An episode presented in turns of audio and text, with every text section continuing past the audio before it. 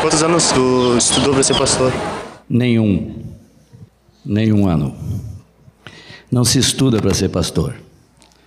O pastorado é uma função, é um dom, e posso dizer assim: tem uma parte do homem, uma parte do Senhor. Mais ou menos isso. e uma parte que compete à igreja. O homem aspira, o Senhor concede o dom e a igreja reconhece. Essas são as, as situações que envolvem. E para chegar a esse ministério específico, tem algumas coisas. Tem que estar com caráter ordenado, tem que estar com a família, se é casado, em ordem, e tem que ter fruto. Então, isso é que qualifica alguém para chegar ao ministério específico de pastor. Não é o estudo, mas sim a manifestação da vida de Cristo. Amém. Ah, Mário, eu queria fazer uma, uma pergunta para ti.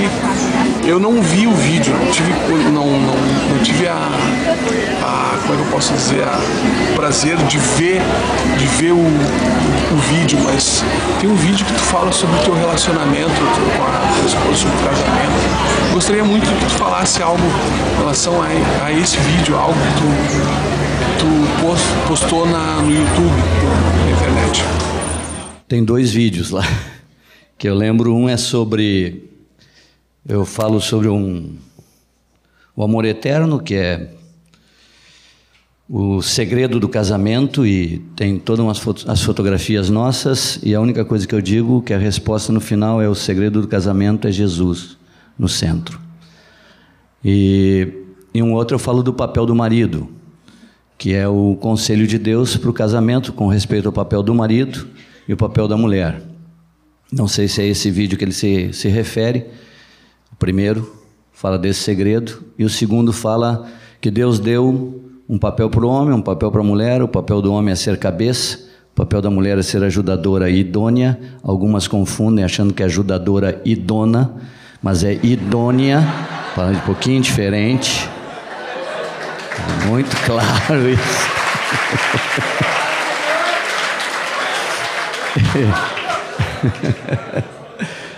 e, e é muito simples, a doutrina do Senhor é muito simples. A doutrina do Senhor é para qualquer um poder viver. Qualquer pessoa, não precisa ser dotado de sabedoria, nada, mas sim de um coração rendido ao Senhor. E para o homem, Deus deu três mandamentos, e para a mulher, Ele também deu três mandamentos. Três para cada um. E o homem, para ser cabeça, sendo cabeça, ele tem que ser rei, profeta e sacerdote de sua casa. Rei para tomar as decisões, profeta para trazer a palavra de Deus, sacerdote para interceder por sua casa. E rei sobre a casa não significa fazer sua vontade.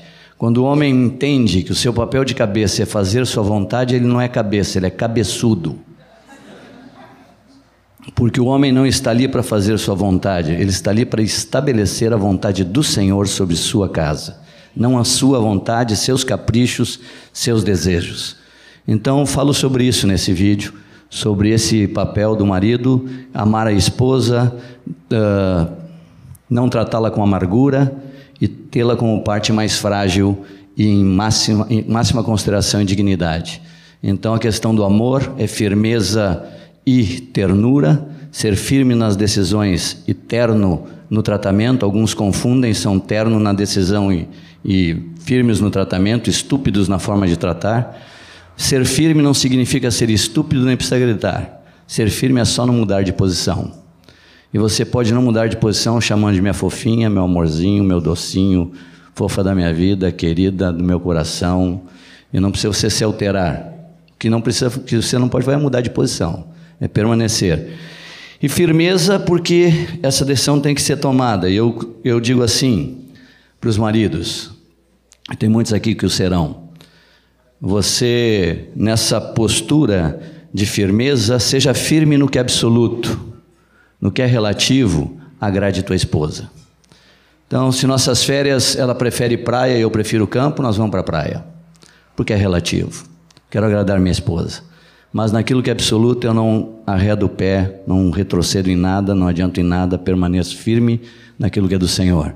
Isso também com respeito à criação das minhas filhas. Nunca queimei bala no que não precisava.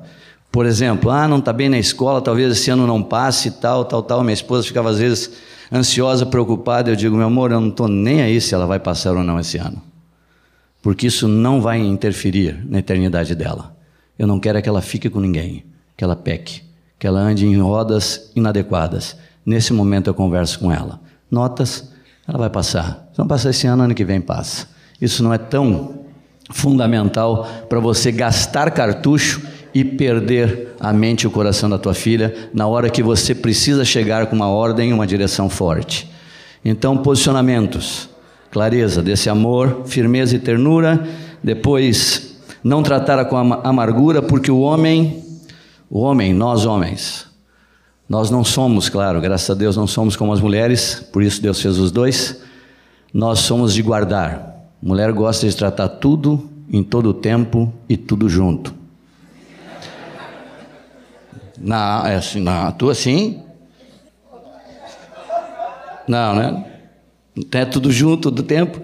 O homem não, o homem guarda. Então por isso que a palavra fala assim: não a trateis com amargura, porque nós guardamos daqui a pouco você dá uma patada. Pá! E ela, o que que, o que, que aconteceu? O que, que esse cara falou desse jeito comigo? Porque fica guardando. E a palavra fala: não deixa o sol se pôr sobre a vossa ira. Trata todos os dias. Ao deitar, tratamos. Sempre que vamos deitar, conversamos, oramos, perguntamos como foi o dia, se alguma coisa ser consertada, consertamos para amanhecer os dois já livres na presença do Senhor e vivendo sem amargura, sem acúmulo de coisas.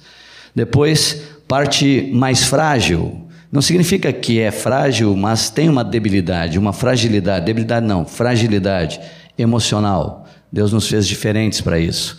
Então, essa tratar como parte mais frágil, o Senhor me mostrou que quando você pega um copo daquela mumu, aqui pode falar mumu, lá na Bahia, um dia um irmão chegou e disse, não, aquele, o doce leite mumu, todo mumu, o que, que é mumu? Aqui pode falar aquela vidrinho grosso, você pode pegar de qualquer forma, se derrubar às vezes até nem quebra, mas um copo de cristal você não vai de qualquer maneira.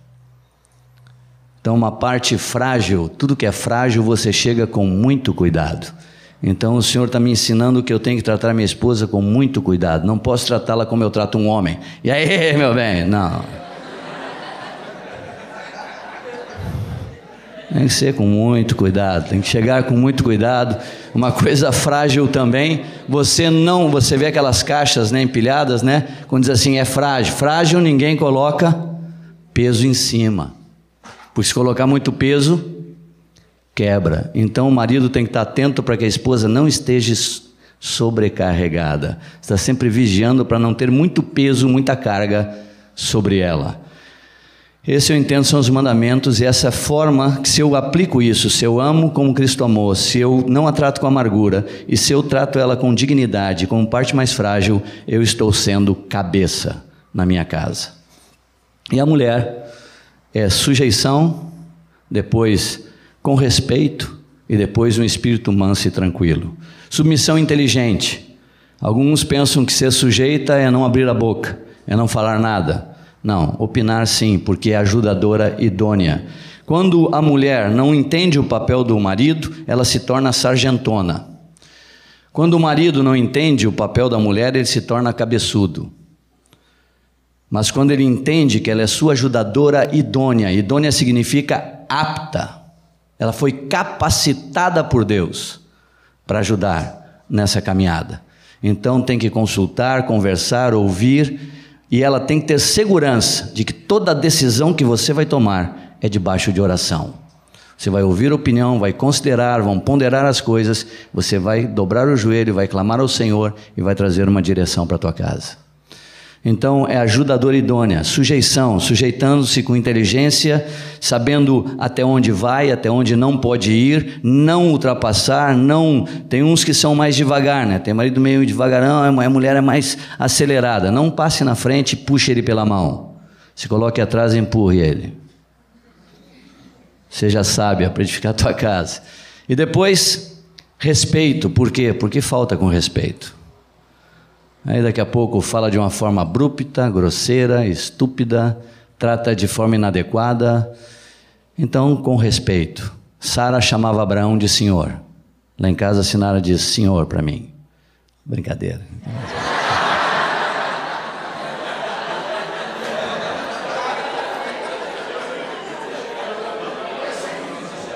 Que susto, hein, Jimmy? Quando eu entro na porta, tá ela e as meninas assim.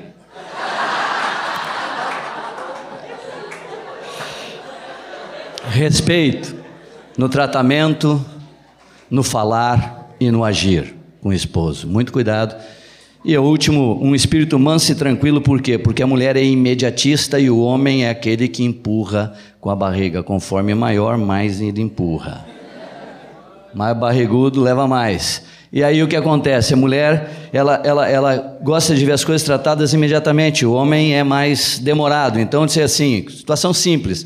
Se meu bem, você já telefonou para o pedreiro que está. Você lembra? Você tem. Não, deixa comigo, tranquilo. Passa duas horas, ele nada. Ela assim, amorzinho, você esqueceu, só, só para te lembrar. O, o, já, já falou, meu bem, estou tranquila. Então, espírito manso e tranquilo, esperar, saber esperar, depender de Deus. E eu sugiro para as irmãs, quando casarem, quando o marido estiver demorando demais para fazer alguma coisa, e vocês tenham um quarto com suíte, na hora que ele chegar do trabalho, que ele vai tomar o banho, você deixa a toalhinha dele lá tudo direitinho, ele entra para o banho, você deixa, ele já te encontra de joelho.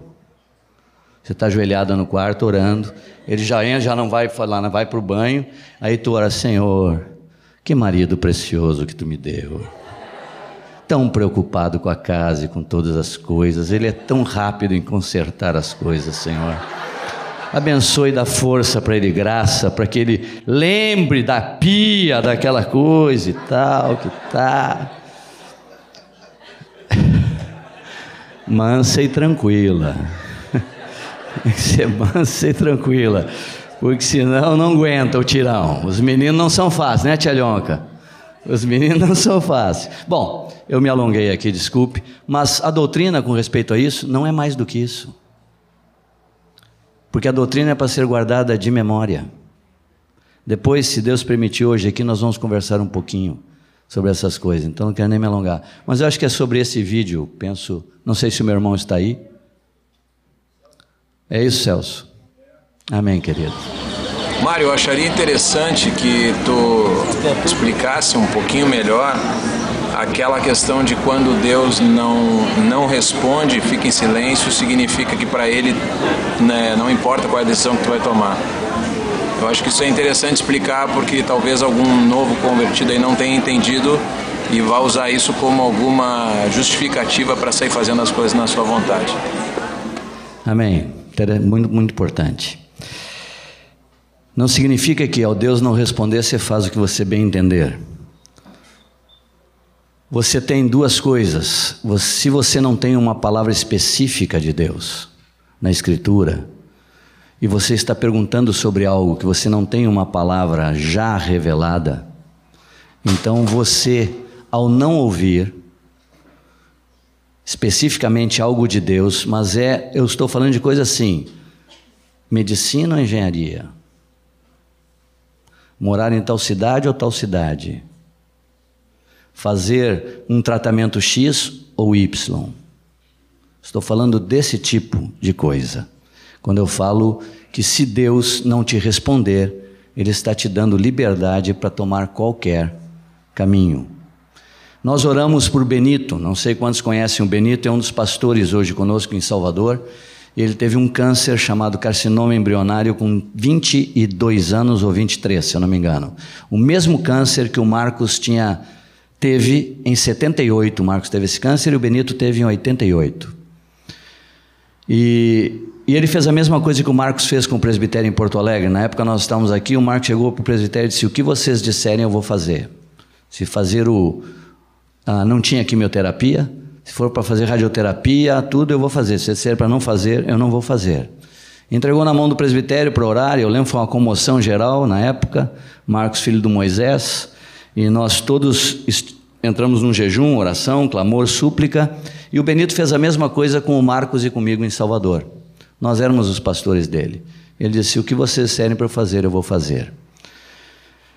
Responsabilidade terrível, hein? Uma vida, é a vida, literalmente a vida dele na mão. Nós jejuamos três dias e oramos e Deus não nos disse absolutamente nada. E claro, entramos em desespero.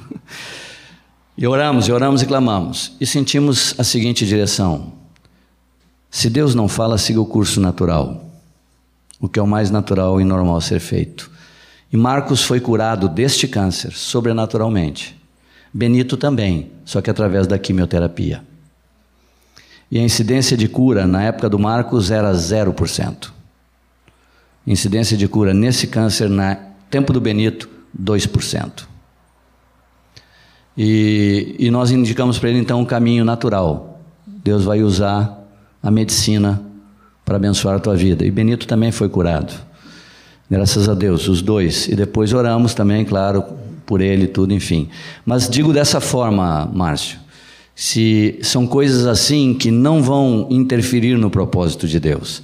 Se você faz medicina ou engenharia, se não vai interferir naquilo que Deus tem preparado à frente para você, Ele te deixa livre para você escolher. Porque você não está escolhendo entre pecado e santidade, escolhendo uma profissão.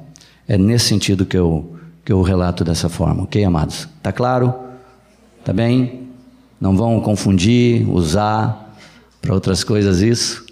Amém? Mário, é, eu queria saber quanto tempo tu levou para fazer toda aquela historinha do ministra de dia, viaja de noite, dali remo, dali remo. Quanto tempo? Até hoje eu estou tentando dar esse remo, continuar nesse remo aí. Uh, foi justamente nesse período, logo depois do exército, quando eu saí do exército e eu orava por isso, o Senhor me levou a ver essa sequência de atividades e de ações, né? Era um ativismo intenso, intenso de Jesus, e ali é uma sequência mesmo. Não é que passava dois dias, três e o outro fato acontecia. Ali ele é um atrás do outro ininterruptamente. Ele acontece dessa forma. E quando eu li, eu vi essa sequência e comecei a tentar memorizar todos os fatos que tinham acontecido. Então aí só que depois entrou com aquela aquela passa o dia ministrando, passa a noite viajando para criar um pouco mais de, de uh, facilidade para memorizar. Mas foi dessa forma, querido, viu? Melhor catequese, conhece a palavra catequese, né? A melhor catequese não é você ouvir alguém falar, é você repetir para outros. Eu sempre aprendi isso. Essa é a melhor forma de se catequizar. Eu, quando eu ouvi uma palavra que tocava meu coração, eu não só ouvia a palavra e recebia o impacto dela, mas eu memorizava a sequência da ministração. E coitado dos meus irmãos naquela época, Carmélia, vocês aqui alguns devem lembrar disso, que eu saía do discipulado, já primeiro passava na minha na minha frente, eu digo, olha, hoje o Moacir falou isso, isso, isso, isso, isso, isso, isso, isso, isso. Já vou, olha, hoje aprendemos isso, isso, isso, isso, isso. Quem passava na minha frente? Eu transmitia e aquilo se tornava o quê? De repente se tornava uma verdade que passou a ser minha e Deus ampliava e acrescentava. A melhor catequese é você repetir para outros. E aí, Mário, beleza? Beleza. Cara, eu ouvi dizer que tu era gremista e mudou para Colorado, cara. De que lado você está, afinal? Boa! Cadê, cadê você? Cadê você, cara? Eu vou te explicar, eu tô do lado dos gaúchos. É verdade. E vou explicar mais, porque lá em cima você não vê mais o esporte daqui. É muito raro você conseguir assistir um jogo do sul do país, a não ser se você compra um pacote na televisão paga. E, e eu passei a adquirir uma, um posicionamento com respeito ao futebol. E eu gosto muito de futebol, joguei futebol, cheguei até os juniores no internacional, depois abandonei o futebol completamente por causa do meu senhor. E e me converti e abandonei. Então, o futebol deixou de ser aquilo para mim, aquela paixão. Eu passei a ser um, um, apreciador do esporte. Então, passei a gostar dos clubes e tenho, uh, vamos dizer assim, um posicionamento contra a mídia carioca e paulista. Então, eu torço para os times de Minas e do Sul, Não quero que nenhum paulista, nenhum carioca ganhe.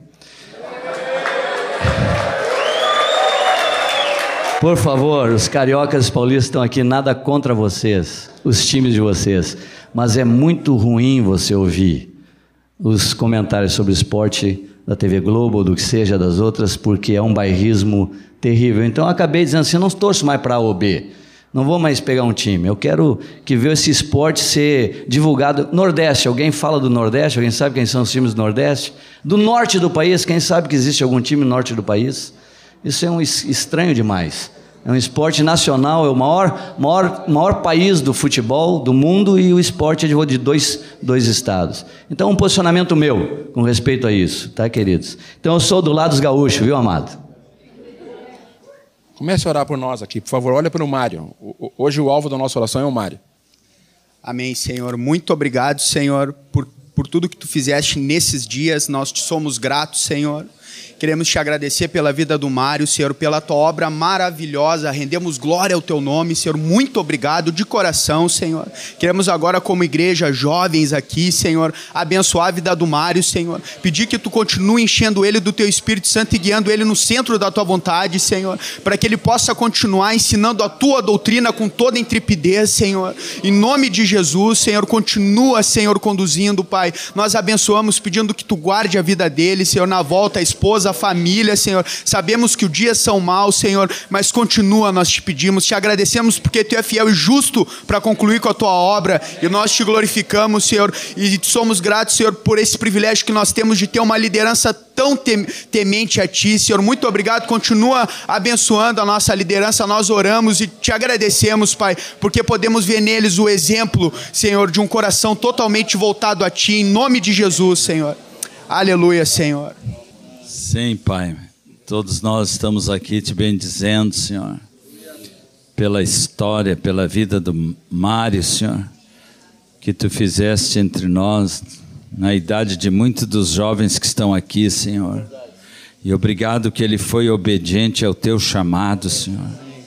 Ele teve a visão celestial e, como Paulo, ele, ele também não foi desobediente. E aí tu abriste para ele, Senhor, um, uma avenida, um grande caminho, Senhor, para ele seguir e te servir lá na Bahia. E aí estão os frutos, Senhor, de mais de três mil vidas hoje lá, Senhor, reunidas te louvando, Senhor, através desse humilde começo, Senhor, na ilha de Taparica, Senhor. E obrigado, Senhor, pela vida dele, da esposa que tu lhe deste, Senhor, das filhas, Senhor. Obrigado por esta preciosa família, Senhor. Obrigado por todo o presbitério lá de Salvador, Senhor que é um conosco aqui, Senhor, e oramos que tu continues abençoando, ungindo, usando o teu servo, aumentando ele nessa intrepidez, Senhor que é própria dos apóstolos de Cristo, intrepidez, ousadia para continuar proclamando o teu evangelho e edificando a tua igreja no Brasil e até fora do Brasil, Senhor. Muito obrigado, nós o abençoamos no seu retorno, ainda nos dias que ele vai ficar aqui entre nós, Senhor, e ricamente continua usando o teu servo para a tua glória, Senhor. Amém. Vamos dar uma salva de pão para Jesus que ele fez esses dias.